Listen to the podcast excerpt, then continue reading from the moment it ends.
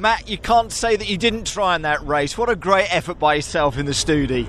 It was lovely to have some serious horsepower under your right foot, but um, we almost did it. I tried every which way, left out, right, and um, I thought I got Andy at the end, but uh, it wasn't to be. You dropped off, didn't you, occasionally, but you soon found that V8 horsepower and then pulled yourself back into contention.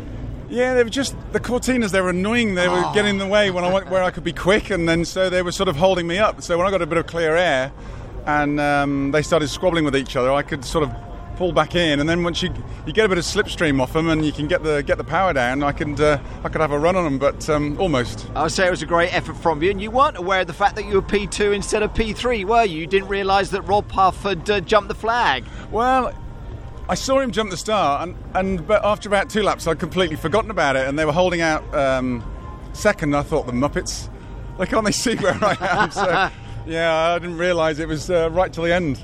Did that race pretty much sum up what the revival, what Goodwood is all about, Matt? Well, I think so. I mean, just close racing. What saloon car race Yeah, it's just so many different types of you know ways to skin a cat, and you get the same result at the end. I mean, it's so close, and uh, but great. Really enjoyed it. And motorsport fans back in the 60s, the 50s would have enjoyed that type of race, and I'm sure exactly the same, wouldn't they, as the, you know, this generation's crowd? Well, I think Good was just a magical event, no matter what you are, who you are, or where you're from in the world. So it's just uh, anyone who's not experienced needs to come and just check it out. And you enjoyed that, didn't you? Thank you, That was great fun. I know you did, Matt. Well done. Super stuff.